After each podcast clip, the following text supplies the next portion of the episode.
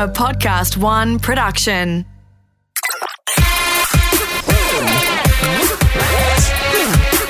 Oh, that's a curly one.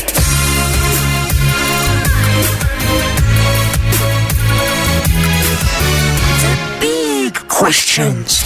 G'day, it's Adam Spencer here, and welcome to the Big Questions on PodcastOne. There's one thing I love doing it's surrounding myself with smart, interesting people and asking them stuff. Learning from people who really know their craft. And that's what the Big Questions is all about.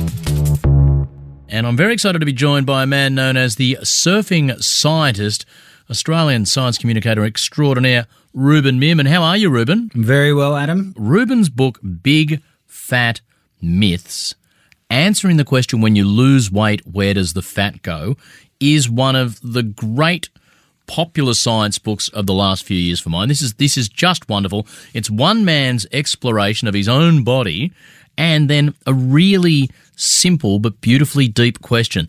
Let's wind the clock back to March 19, 2013. Why do we start this journey there, Ruben? Ha! That's the day I stepped onto the scales. I just bought a set of scales, and I'd been eating less and moving more for since that was my New Year's resolution. So since the first of January that year. Okay, so you're what about eight, nine weeks? I think. Yep, Okay, yep. Yep, we're, we're nearly three months into my uh, New Year's resolution. Great. I'd quit the ciggies, uh, so I was likely to gain weight according to you Hmm. know what's supposed to happen. Anyway, I bought some scales, jumped on them, and lo and behold, six and a half kilos had come off. Wow. And I didn't notice it in the mirror. So it was a bit of a shock. Like I, I thought, oh, geez, it really does work well. This um, eating less, moving more thing. Yeah. And um, and so I jumped around and danced for a little while, but then this question popped into my head, which was, where did six and a half kilos go? I mean, that's a lot of stuff. Hmm. We'll get there in a second. Why had you decided to lose a bit of weight? Why did, why did you take on that New Year's resolution? Ah, so uh, I was about five kilos overweight, literally. So into the uh, BMI range that says overweight. Yep. And so that was, I mean, didn't like the look of that in the mirror. My pants were getting a bit tight. A bit squeezy. And also, I was a smoker at the time. And so I was setting myself up for one of those diseases that you can totally avoid. And more than any of that, though, I was just a bit embarrassed because I'd just been on play school as the first ever resident scientist. And I was uh-huh. thinking, right, so I'm overweight and I'm a smoker. What kind of a role model am I? the, th- the thought of you nicking up to Big Ted during a during a music break, oh mate, can you can you spare me a durry? Just Well, one. It's, it's Jemima you've got to watch out Oh, for. really? She's the, she looks all that in a bag of chips. She's running around B1 and B2. Always uh, suspected it. Okay, and, and you, you you say that the way that you lost weight, you you put it down to a spreadsheet as much as anything, which even by your standards is a little bit nerdy. But what do you mean? How did you lose that six point five kilos? So all I did really was I jumped onto a website and found out how many kilojoules am I supposed to eat in a day Mm-hmm. to, to just keep my weight stable. Average adult male is that like the eight? Is it eight thousand seven hundred? That's an average adult. So that's the average of women and men. Yep. So for men, it's a bit higher generally because we're a bit heavier and there's more of us. So Yep. for me, at that weight that I was, I was able to eat 11,700 kilojoules a day and that would have maintained my weight Uh huh. For the exercise I was doing, etc., etc., which is quite a lot. Hmm. I was surprised even by that because I've never sat down and done any of this maths until then. So it said on this calculator, which is the, just the New South Wales government's health website, that's where I went, and it said if you cut out 2,000 kilojoules a day, I'd lose half a kilo a week. Mhm. And that's a nice, that's what they say is a sort of healthy, safe, because as much as you might want to lose eight kilos in two weeks, that's probably not healthy. Could be a lot of dehydration, probably hard to keep off in the long term, etc. Half a kilo is a good, healthy weight loss range. good achievable um, result. Yeah, but we can come back to those um, questions about what you can and can't achieve and Great. what's healthy and dangerous and safe because there's a lot, a lot of myths out there about this, none of which I knew at this point in my life. So I, um, the other thing that I decided is if you cut out 2,000 kilojoules from your food intake, but you also do an extra 2,000 kilojoules worth of exercise on top of that, then you can go even quicker, right? So that's all I did. I went for an extra long walk every day because I didn't like running. It was not going to be jogging for me. And so that's all I did. That's So, so literally. he- healthy eating, bit of exercise, but you weren't suddenly training for the Noosa triathlon. No. Or anything like that. You lose your 6.5 kilos, fantastic. You're looking great. You've kept it off. But then this question looms in your mind about the 6.5 kilos itself. Yeah, it's just so much stuff. I mean, it's half a bucket of water worth of mass, a, a bit more. So that, I mean, you know, being a physics nerd, that's really a significant amount of atoms. And the first thing that would never have popped into my mind, but I've since discovered everyone has this misconception. Well, a lot of people have this misconception, is that it can't turn into energy. But it, the more people I asked, the more I was discovering that most people think, ah, fat turns into energy, that's it, it's gone. But that breaks one of the big conservation laws that was discovered in 1774 ish, which is the conservation of matter, or these days we'd say the conservation of atoms in a um, in chemistry, because you, you si- simply cannot turn atoms into energy using just a human body as your instrument and that's what I am. And the other thing that I um that was resonating in my head, I'd just been researching a book for kids which still haven't written by the way because this this topic Got in the way. Yeah. And that book was going to be about farts, snot, poo, bums, all that sort of stuff. Sort of stuff kids love, but you can teach a bit of science and a bit of the anatomy of the human body, etc. Great, yeah. There's heaps of science in there. And one of my favourite papers that I was reading was a paper about the microbial contribution to the mass of the feces in humans. So So what is it that we poo? that's right. And Yeah. how much of a poo is bacteria? Yep. And the answer is amazing. It's it's about so three quarters of what comes out of our bum is just water, H2O.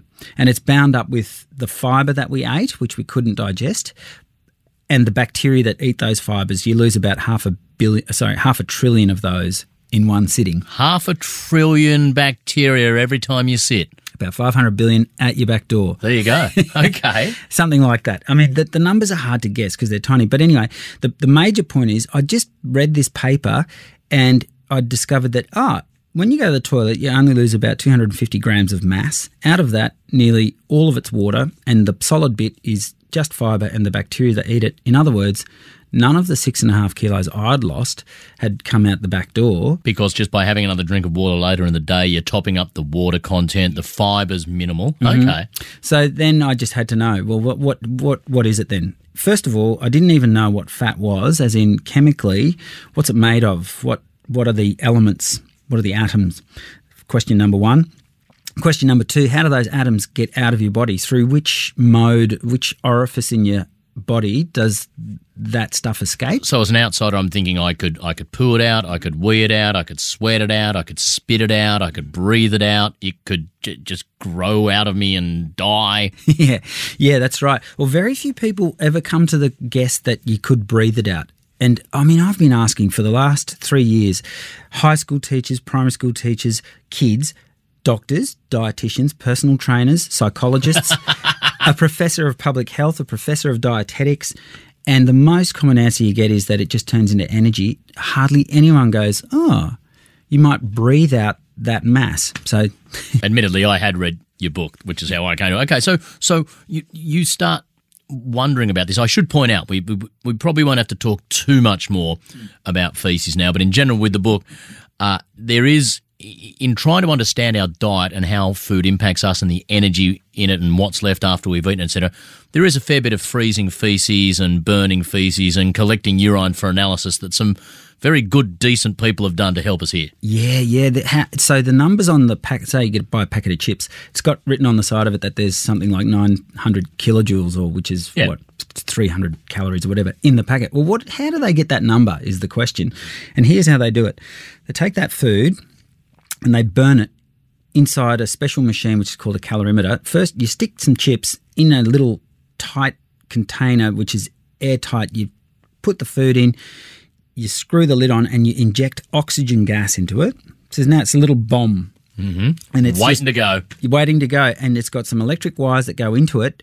You put that whole thing in water, and you zap that food, and it burns the food and it releases heat.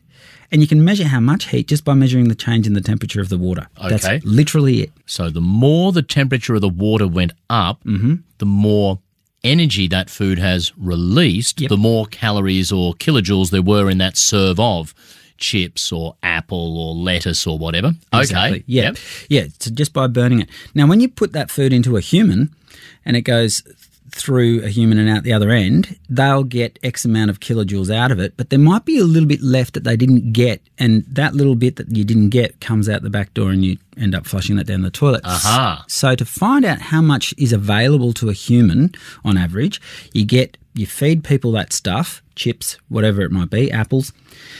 Then you collect what they uh, normally would flush, and you it's, it's a very smelly job, obviously. And then you desiccate it, you get rid of all the moisture in it, and then you burn that too.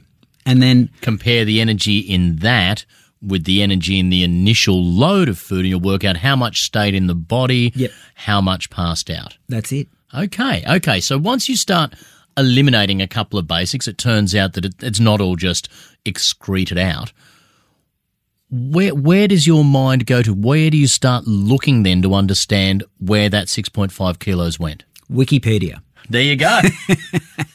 Yeah, Go- Dr. Google. I jumped on and uh, there's some pretty good info on Wikipedia. Um, it's a great starting point, as most people who do research know. yeah, we should point out as a starting point, you did you did end up going a little bit further. Yeah, good. yeah, yeah. I, I did hit the biochemistry books after a while because, it, I mean, the, the the more you look, the more interesting this gets to me. Like I'm still in the hole. I'm still down in the vortex. Still reading new stuff. Still thinking about, you know, what is fat? Where did the energy in fat actually even come from? All these deep. A- as you say, the fact that there's not a simple two line answer on Wikipedia of this is where half the weight goes, this is where a quarter of it goes, this is where 5% go. The fact that that wasn't even simply known in, in 2013 is fascinating in and of itself. It is uh, like this is a question that everyone should just be able to give you the answer immediately. Where does fat go? Ah, it turns into carbon dioxide and water. You'd think everyone would know that, but no one seemed to remember. It, by the way, I better explain that it was found out a long, long, long time ago, just after Captain Cook sailed past, uh, well, he sailed into Botany Bay. Four years later, Antoine Lavoisier, a Frenchman, he figured out that, hey, when you burn a lump of wood, when you burn a candle and the wax disappears, when you burn anything organic, the mass that goes missing is turns into carbon dioxide and water. And it's true of wood, it's true of anything that was once alive. If you burn it, nearly all of it just turns into carbon dioxide and water. And that's what happens to fat. But, I mean, I did not know that myself. And this is the interesting thing about your work. There is no disrespect. You haven't done any original research here yourself, but you've taken all these other individual pockets of knowledge we had and synthesized them into a total theory. Is that right? Yep, I'm the connector of dots. Okay, so how what were these dots that you discovered and how did you connect them? Um, so the, the the big dots are that um, well Antoine Lavoisier figured out in uh, say 1774 ish, or published by 1789, that that when you burn um, anything that's Carbon organic- dioxide and carbon water. and water, Good. Yeah, and nothing disappears ever. So that's that's major dot. The the other dot that I had to connect to figure out so. The big question that I got published for was okay, I started with 10 kilos of fat in my body. I've lost it. Now it's carbon dioxide and water. How many of those kilos came out of my lungs and how many turned into water? That was the big question. And Because no, the water would be sweated out, urinated, defecated, spat, etc., versus breathing. Yeah, that's right. Yeah, and I mean we lose a little bit of water through our lungs every day too. You see that if you if you breathe out onto a mirror, you'll see that water. Um, but I was just specifically interested because water's so easy to replenish, and carbon you can only eat or drink it as a milk drink or some, something like that. But carbon's the key. So I wanted to know how many kilos did you did I exhale? So the other dot that I needed to be able to connect there was to figure out in fat Fat's made out of three elements carbon, hydrogen, oxygen. So all carbohydrates, hence the name. Mm-hmm.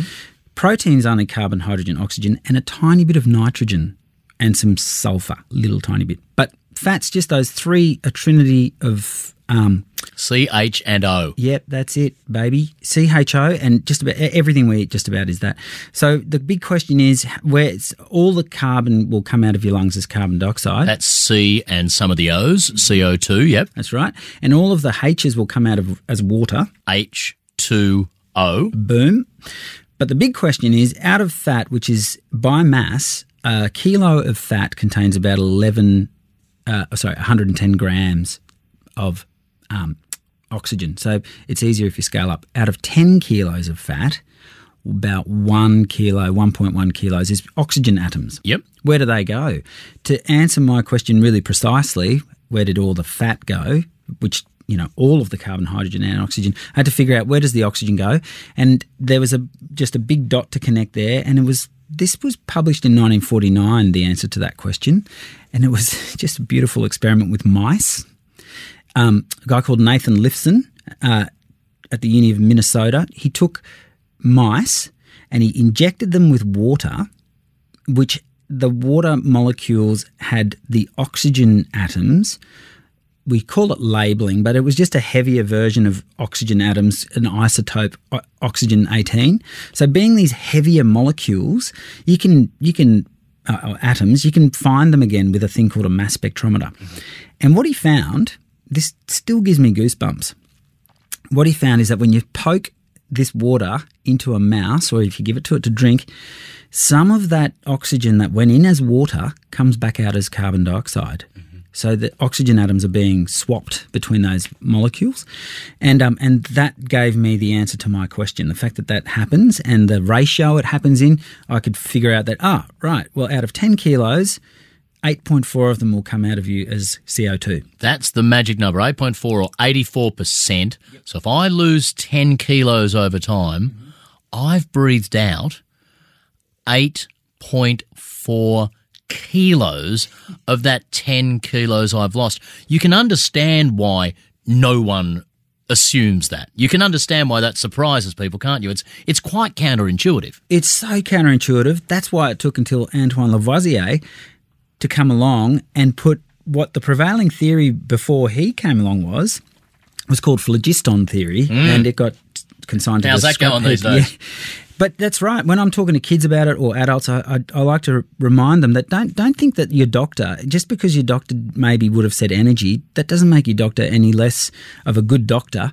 It's just so counterintuitive Mm. that we breathe out the, the mass that goes in.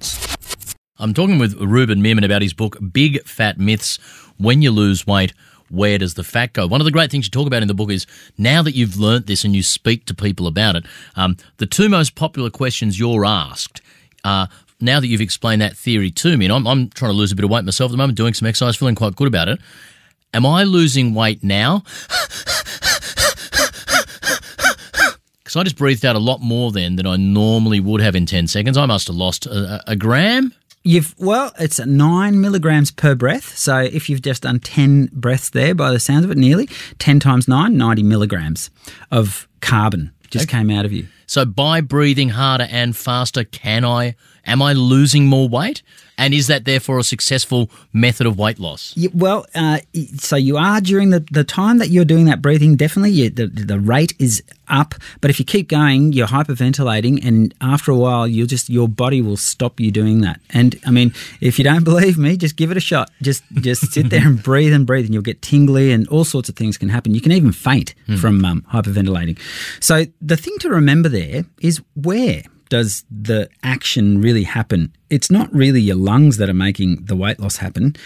Every single cell in your body is alive. Every single one of them needs energy, and it gets it from breaking down carbohydrates, fats, and protein. So and that happens in your big toe, it happens in your kidney cells, it happens in every single living cell in your whole body contributes a little bit to your weight loss. So um, hyperventilating won't do it, but moving your muscles more, that's what does it. That, that's what increases the rate. So if in, in, instead of just sitting here breathing really hard into the microphone and freaking myself out with the sound of it, I must admit, Yeah. Mm-hmm. if instead I now go for a jog and do some push-ups, I'm making my body my body demand more energy. That's right. I'm converting. I'm, I'm attacking more fat and converting it into its CHs and Os. That's right. That's right. But uh, absolutely, um, the one thing that I've really tried to drill in chapter seven of my book is about exercise versus physical activity because you know when, when we talk about weight loss we tend to think oh well, i need to go for a jog then i need to do all these kind of things we associate with weight loss which all tend to be very worky outy runny joggy very intense You've made it clear already. You're not big on that sort of stuff. well, I mean, I do it now. I didn't at the beginning. as a starting point, you don't need to go to any of those lengths. You can just go for a long walk. That'll that'll do it. Um, that'll raise your metabolic rate four times. You'll be losing weight four times faster than when you're sitting still. And just because going on that long walk, I'll be breathing in, breathing out, and most of the weight I'll lose during that time is in the breaths. Yeah, all of the weight you lose pretty much. Um, it, it, you lose a bit of water as well, obviously, but um, it's all about your metabolic rate. What is your metabolic rate? Your metabolic rate is how much oxygen you're consuming and how much CO2 you're producing per minute. compared to normal, just sitting around doing not much. Yeah, so what we call the resting metabolic rate is what how much oxygen you're consuming just sitting very still, very quiet. That is whatever number it is for your body, and everyone's a little bit different because some people are heavier, some are smaller, some are more fat, some are more muscled, yada yada. But when you get up, just when you stand up from sitting down, you double your metabolic rate. Just because you're not sitting down. If you do your hair in front of a mirror, you're going at two and a half times the resting metabolic rate. If you tidy up the house with a little bit of extra zing, you're going at about four and a half times the resting metabolic rate. Now, the fastest you can get your metabolic rate is sprinting flat out. And this is all in the compendium of physical activities, a great resource. 23 times faster your metabolic rate is when you're sprinting at flat out as hard as you can go, but you can only do that for about a minute max. And then, you know, you're um, going for a pretty good jog gets it up to about nine, ten times uh, the resting metabolic rate. Yoga. So here's a question that's related to the can I just breathe more? Yes. A lot of people think that, oh, that means yoga is this incredibly good weight going, loss. Yeah, it's all about breathing, man. However, I'm not doing much physical activity within that, am I? no. And I'm not knocking yoga. It's wonderful for people love it. It's great. It's good for your body in so many ways. But if it's your weight loss strategy, it's no better than walking. The second question you're often asked is so if a lot of people decided to lose weight all of a sudden, if I'm losing weight and I'm pumping out CO2, does that mean I'm contributing to global warming? Would it be better if I stayed fat? Are you a carbon sink? Would be the other way to to, um, to ask that. And um, the answer to that is no. It, you don't really contribute. Well, you don't at all contribute to climate change because even though it's the same molecule, CO two, that's the trouble molecule that we spit out of fossil fuels, and it's identical to the ones you're exhaling. The difference between them is the ones that come out of fossil fuels a year or two ago, they were buried under the ground and they would have stayed there.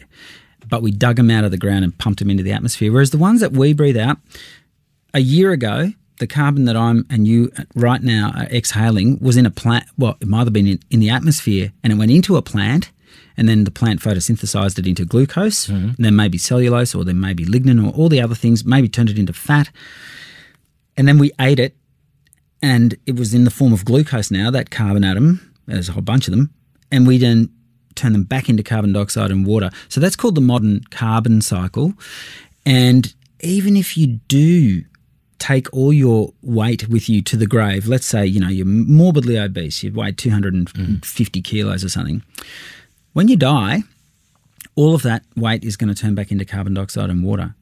If you're cremated, it'll happen really quick in a crematorium. If you are buried in the ground, you'll still be decomposing. And so, so don't worry about causing climate change. One of the great things in Ruben's book, uh, Big Fat Myths, at the end of each chapter, you publish the sort of here's the take home messages from this chapter, which is a great way to distill down the material that's there, and also a great way that people can just flash through the book and really get the, the key points. Um, so, in, at the end of one of your chapters, page 245, the take home messages from this chapter are it's very difficult to outrun a muffin. So you've explained to me why running is important and running increases my physical activity, knocks up my metabolic rate, means I'm breathing out more carbon, I'm losing weight. But I can't outrun a muffin? It's very hard to outrun a muffin in an hour because an, in an hour, um, you'll do so if you're running, you'll exhale, uh, it's something like 50 grams of carbon. Um, or fo- about 40 grams of carbon comes out of your lungs. If you look at all the carbon in a muffin, just if you get the just look at the packet. It says it tells you how much carbohydrate there is, how much protein, how much fat. You can from that very easily calculate how many carbon atoms end up in your body, and you can also calculate very easily how quickly they come back out again through breath. So, in about an hour, yeah, you, you'll just exhale all of the carbon atoms that you just put in with a muffin and a cappuccino. So, that doesn't make muffins bad, by the way. No, no, no, no, no. We, we need food. Some of my best friends. but the, the important thing is, what the, the, the point you're making there is, even if you are being physically active and boosting the metabolic rate, etc., it's quite easy with energy dense food Hmm. to tip the scales, forgive the pun, back the other way. That's right. In, in just a, a few minutes of entertaining those desires. That's right. And it's worth remembering because people get very confused about kilojoules. They're very, very confusing things. They don't really exist as a substance, they are what holds atoms together. And so, uh, if you're wondering why does counting kilojoules work or calories work, it's because every calorie that you eat is stuck between two atoms, and the atoms have the kilograms, and the thing that holds them together is the kilojoules. It's like when you hold two magnets near each other, you can feel them pulling, but that feeling has no mass. Does that make sort of some kind of sense? It does. It does. Take me, take me through a few other things on the diet nonsense hit list. The first one is we don't turn fat into energy. That's a fundamental misunderstanding. Give me another couple of things that people have always assumed that now that you've done your research are clearly wrong. Um, so a good one is that um, there are people who struggle to lose weight more than others because of some kind of metabolic problem that they have or a slow metabolism. So when you get a whole bunch of people and you measure their metabolic rates and then you divide that by their mass, you find out that actually all their metabolic rates are roughly the same. In fact, that means if you're heavier, like a bigger person, whether it's you're heavier because of fat or because of muscle, your metabolic rate is actually faster than someone who's not as heavy as you. So there is no sort of uh, curse that people are living with that they have this remarkably slow metabolism that's that's causing all the problems. No one's ever found it. It's one of the biggest um, myths. And there's also no such thing as this lucky skinny friend who can eat everything, like an incinerator, and never put on any weight. There are some theories that there are different different variations of the microbes in your gut, and so some you know, two people could eat the same thing. One person would you know process the vast bulk of it. Someone else it would just pass through. Is there any merit in that? That's based on some research with mice, and definitely with um, these mice, if you feed different mice with this different bunch of microbes in their guts the same diet, some of them put on more weight than the others. So those microbes seem to be able to contribute a bit to your weight gain. But when you look at it in humans, um, unfortunately, it doesn't explain why some people are really obese. They do have different gut bugs the causal link has not been established, by the way. It's there's a lot of people out there saying that it's all done and dusted, and yep, it's your gut bugs. It's that is not actually proven in the literature. And the other thing to remember about that is if the gut bugs are going to eat it, you still have to eat it first. So that the remedy, even if it was true, which it's not quite for humans, it's not really causing us to gain weight. There is changes in your gut bugs if you eat a junk diet, like if you eat burgers and stuff all the time. You can see a change in people's um, gut bugs, but is that the cause of their obesity or is that a result of the food that they're eating and it looks like it's the other way around? So that's a, a big one. Metabolism and there are just these unlucky people who can't who eat food and just get heaps more energy and weight out of it does not exist. The skinny friend by the way the person that you might know who you go oh man look at them go again. They're eating a burger and this and that and the other thing. You have to follow them for 24 hours and really Yes. check what's going on. And you'll find that they've probably got um, they're very jittery. So the the name for the extra physical activity they do is called fidgeting. Um, and it burns up an incredible amount of energy. So you know the, again there, then there's the other really big myth about how to lose weight is that there's a better way to do it. Like um, diets can do more if they have say low carb versus low fat. One of the things like the Atkins diet, for example, says it's you know the the added benefit is you go into a state of ketosis where your body just starts burning through all the excess fat. It just, just destroys it because you've had a very high protein, say just all meat diet. Does the process of ketosis do anything? it's a definitely a real process. It's quite interesting. It's, it gets a bit technical. What really happens is your your fat, instead of being burnt through a process called beta oxidation, every biochemistry student learns about it. That happens inside your mitochondria, and it's it's a, a, a process that happens directly to the fat inside each muscle cell, for instance. Whereas when you go on a low carb diet, or if you're starving, if you're just eating nothing, then what your liver does is it gets the fat and it goes to your liver first instead of to your muscles straight away, and your liver turns it into fat, turns into acetone. Same stuff you use to remove nail polish for real, like actual Yeah. acetone, and you can smell that on people's breath when they are in that state. Um, then there's another substance called acetoacetate, and a third one called beta hydroxybutyrate. So those three substances then get released by your liver, go into your bloodstream, circulate, and get burnt in your cells in much the same way. But that ketosis state, the guy I co authored my paper in the British Medical Journal about all this, um, his name's Professor Andrew Brown. He has an interesting theory about ketosis, which is that that beta hydroxybutyrate that your liver makes out of the fat that you're burning, BHB, it's almost identical chemically to GHB, gamma hydroxybutyrate, also known as grievous bodily harm, also known as liquid ecstasy, also known as um, fantasy. It's a date rape drug. Known as a really kids. I'm not telling you how to live your lives, but lay off the GHB. That's the stuff. Yeah. So Andrew Brown's um, hypothesis, published in 2007, is that hey, that BHB might be acting on the brain in a very similar way to GHB, which your body also makes, by the way. GHB is mm. made in your brain. So maybe one of the things that people who are on a low carb diet are experiencing is a bit of euphoria mm-hmm. from this. It's almost like a drug that comes out of your liver. So it's just a hypothesis, hasn't been proved, but it's very intriguing. But back to the weight loss side of it, will, will it be better for you as a weight loss strategy to go low carb or low fat? It really depends on you and your own appetite and how well you adapt to the ketosis. Some people love it, and therefore, great, that's the right diet for mm-hmm. them. And if they stick to it, perfect. That is is exactly still energy in, energy out. I'm talking with one of Australia's great science communicators, Big Fat Myths is the book by Ruben Meerman.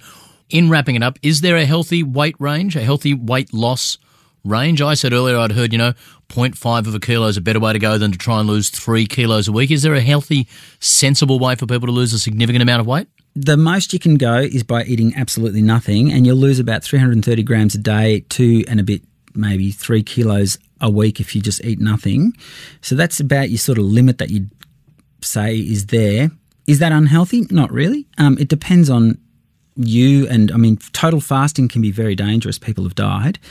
So there's no real healthy way to lose weight. The world record's there. We know that it's a guy lost 125 kilos in in um, 382 days by eating nothing. He didn't die. He lived. Uh, everything was fine. But look, for most people, if you want to keep eating and feeling kind of okay, it it really depends on you and how you feel.